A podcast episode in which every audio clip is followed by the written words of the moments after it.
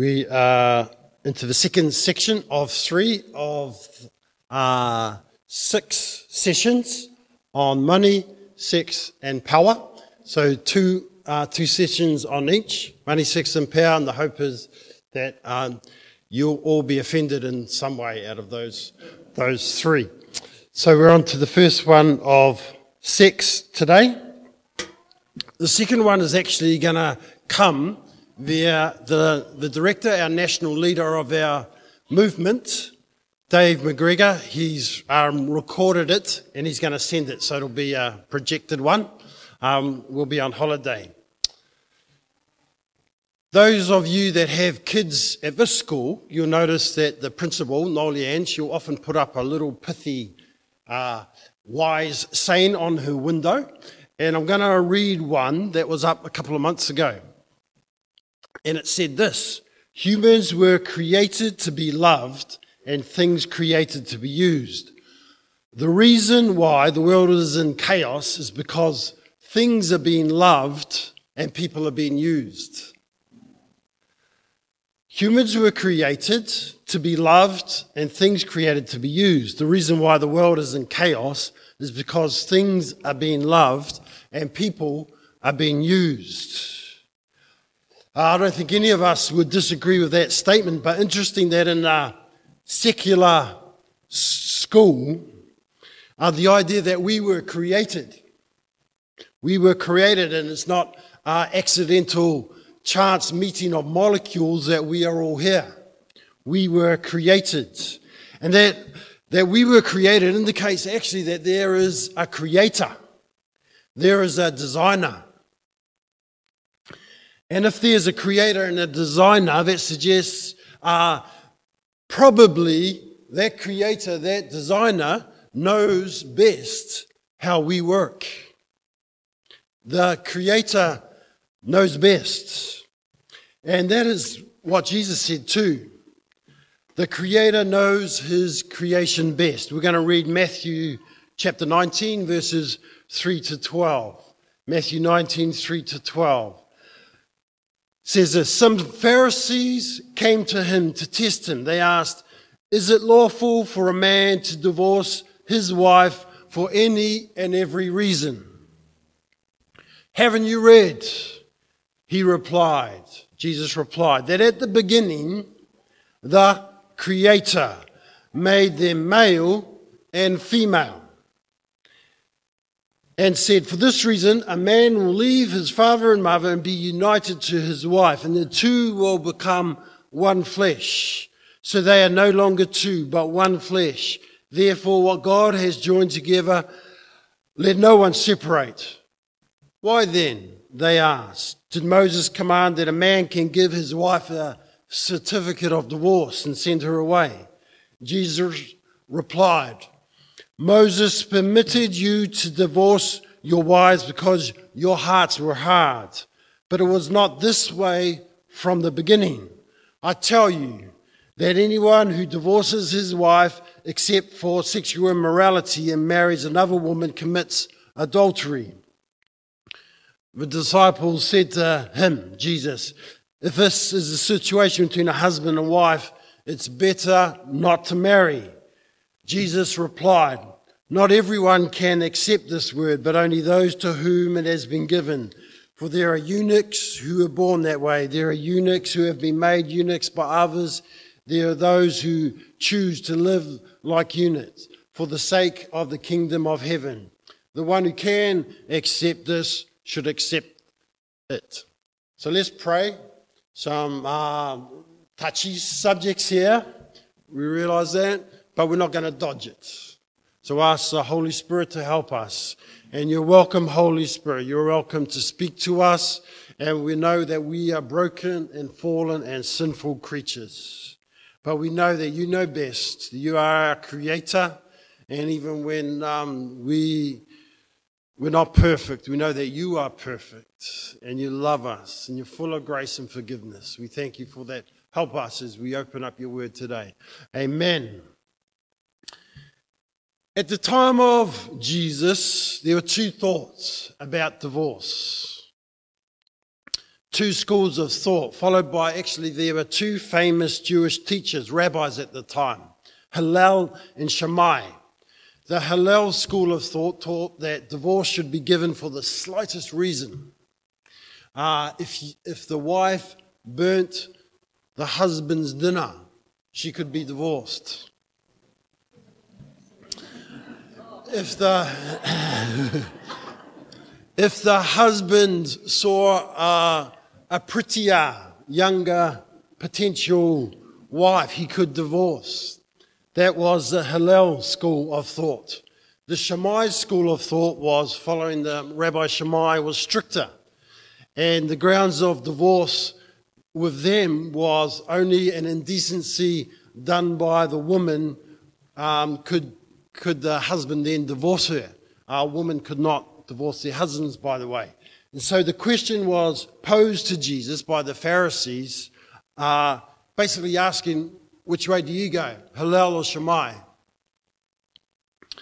And they were not really looking for, for knowledge, they were looking for carnage. Often they would ask Jesus for um, the, these questions to, to alienate him from one group of people or another. And Jesus, in fact, doesn't back either camp. He cuts his own track.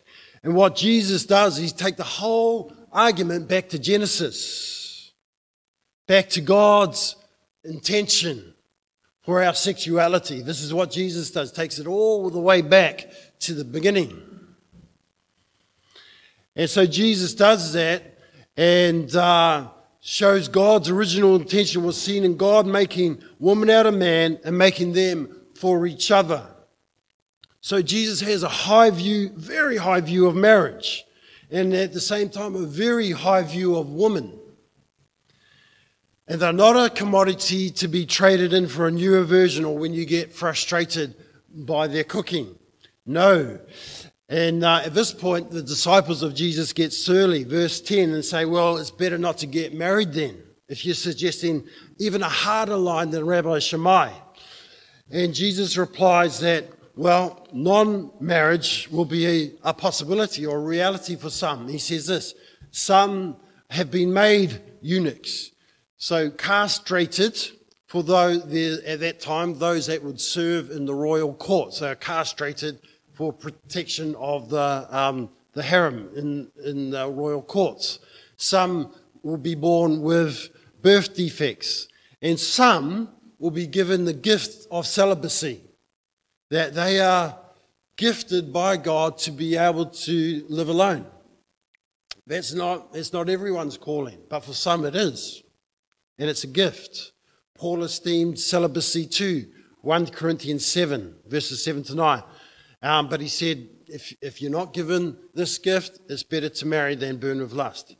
So, a summary Jesus says God's original intention in the beginning was lifelong covenant between a man and a woman in the beginning. Celibacy is an option too, uh, not as a higher level of spirit, spirituality, but as a gift given to some people uh, to, be, to be received for the advancement of the kingdom of God. Some, some are okay um, living by themselves and they can just pursue uh, unhindered by, by spouse and family the kingdom of God. Uh, but the world proposes other options, and I'm just going to read um, Val's options. So this is Val, and she's a, a counsellor in Auckland, and one of those sort of um, Woman Weekly sort of counsellors. You write questions and Val will answer them for you. Dear Val, I consider, this is a parent, I consider myself a loving, approachable, and understanding parent. This week, my 13 year old LGBTQI plus teen came out as polyamorous. In no way was I prepared for this. My 13 year old doesn't seem to have nailed the relationship with themselves. Having multiple relationships with other people is worrying and concerning to me. What I know about polyamory is that people often end up getting hurt or hurting others. I don't want my teen to be amorous with anyone at 13, let alone multiple people. I've done some research and decided not to blow my stack. How can I approve or support them when their choice seems so terrible to me? How do I even address this with them in a way that's supportive but also challenging them to think critically? Regards, confused parent. Dear confused parent, this is Val's answer. Dear confused parent, these are indeed difficult times for parents and teens navigating gender and sexual identity. Polyamory is characterized by or involved in the practice of engaging in multiple romantic and typically sexual relationships with the consent of all the people involved. So the source is Oxford Languages, polyamory. Val continues For consenting adults, polyamory can be a viable way of being in a relationship.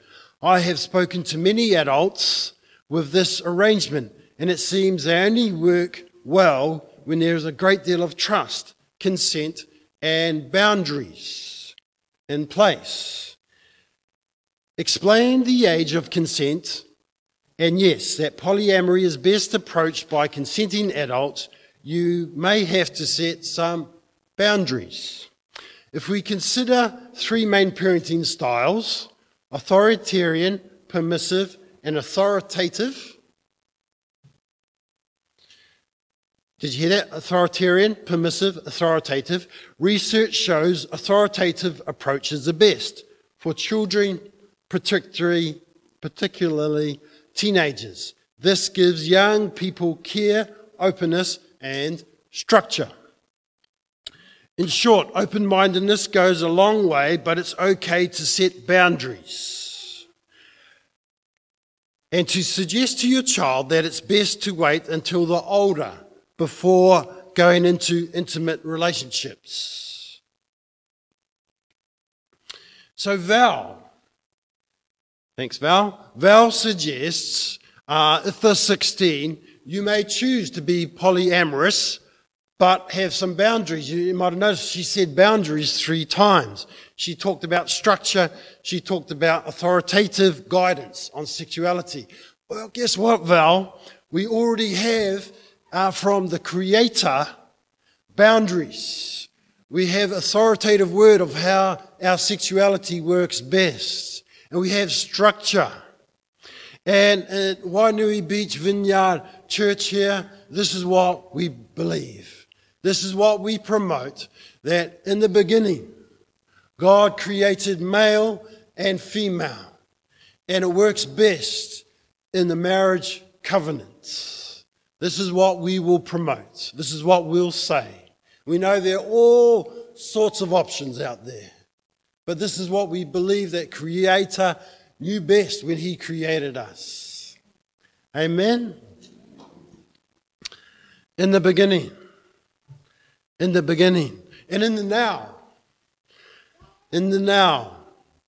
In the now, we put too much weight on our sexual experiences. We try and make it a replacement for the worship of God. And this is where it becomes an idol, like anything. Like our money can become an idol, like power can become an idol. Our sexuality can easily become an idol where we say it's the most important thing in life, and that is the, the ex- expression of my sexuality. Well, no, it's not. Only when God is the most important thing can other things in life become blessings in their right place. Whether that's money or sex or power or anything else. Any other gift of God, when, when God is in his rightful place, is the most important thing. These other things fall into line. But when we elevate sex into the place in our hearts meant for God, uh, we ended up disappointed. Idols always do that. False idols, false gods always do that. They end up disappointing us. No relationship or experience can carry that weight. the, the legs are not strong enough on that table. If I just find the right person, it will, it will fulfill me. No, they won't. God has that place in your heart. No relationship can take that place. In Genesis again, we see Jacob, and Jacob was the, the grandson of Abraham and Sarah. It goes like this Abraham, Isaac, Jacob. And by trickery, their father, Laban, uh, Jacob ends up marrying both of Laban's daughters, both Leah and Rachel, at the same time. And, and it says Rachel was easy on the eye, and Leah not so. And Leah was not loved by Jacob. And Leah had child after child after child, hoping to change the heart of Jacob towards her. And the names of her children reflect her pain. Genesis 29 31 to 35. Verse 32 Reuben, first child. It is because the Lord has seen my misery. Surely my husband Jacob will love me now. Verse 33 Simeon, the next child. Because the Lord heard that I'm not loved, he gave me this one too. Verse 34 Levi, now at last my husband will become attached to me because I have borne him three sons. And then there's a change. Verse 35 Leah gets to her first, her fourth child, and there's a change. She names him Judah and says, This time I will praise the Lord. This time I will praise the Lord. Her hope goes off her husband and off her children to provide all the love that she desires. There is a change. She says, This time I will praise the Lord. And she names him Judah. And guess which line Jesus comes out of. Judah. This time I will praise the Lord. The idol of relationship, of spouse, of family, she puts, she takes out of her heart and she puts the Lord instead into her heart and gives the Lord the highest place. The highest place. And so, you know, those without spouses, we need to hear that God is the true bridegroom. And those with spouses, we need to hear that God is the ultimate spouse. Similar for families. You know, families can be a wonderful blessing of God, but when they're elevated too high a place in their hearts, they too can become an idol. You know, Jesus may not have been the most popular speaker on that, that Christian radio program, Focus on the Family, if you remember that. Uh, when the brothers and, and mother of Jesus turn up one time, Jesus is told this. He says, Your, your mother and brothers are here. And Jesus does not say, oh, That's wonderful. My purpose in coming to earth is to make really stable, loving, biological nuclear families. Jesus replies this Matthew 12 Who is my mother? Who are my brothers? And pointing to his disciples, he said, Here are my mother and my brothers. For whoever does the will of my Father in heaven is my brother and sister and mother. Whoa. In the beginning. In the beginning. But in the now, you know, in the now 2011 survey found 90% of all Americans had had sex outside of marriage. Uh, not just Americans. New Zealand would be similar. Most Western adults would have had sex outside of marriage. You know, in the now, sexuality affects our spirituality. 1 Corinthians 6 says that. Our sexuality and our spirituality are intertwined. Don't think that they're not. They are. In the now, not everyone will experience married sexual love. And even those that are married, it won't be a wonderful experience. Not every marriage is a happy experience. Some will have the experience of unchosen celibacy. Some will have the experience of chosen celibacy. You know, it's a gift for some, like Paul, like Jesus. In the now, the biblical advice call is there to be mutual marital love and submission.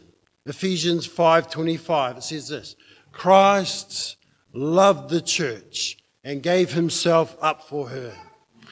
It will look different for each spouse, but at its best, marriage reflects the mutual affection and service of Christ for his bride, the church. Christ gave himself for her, for us, sacrificial.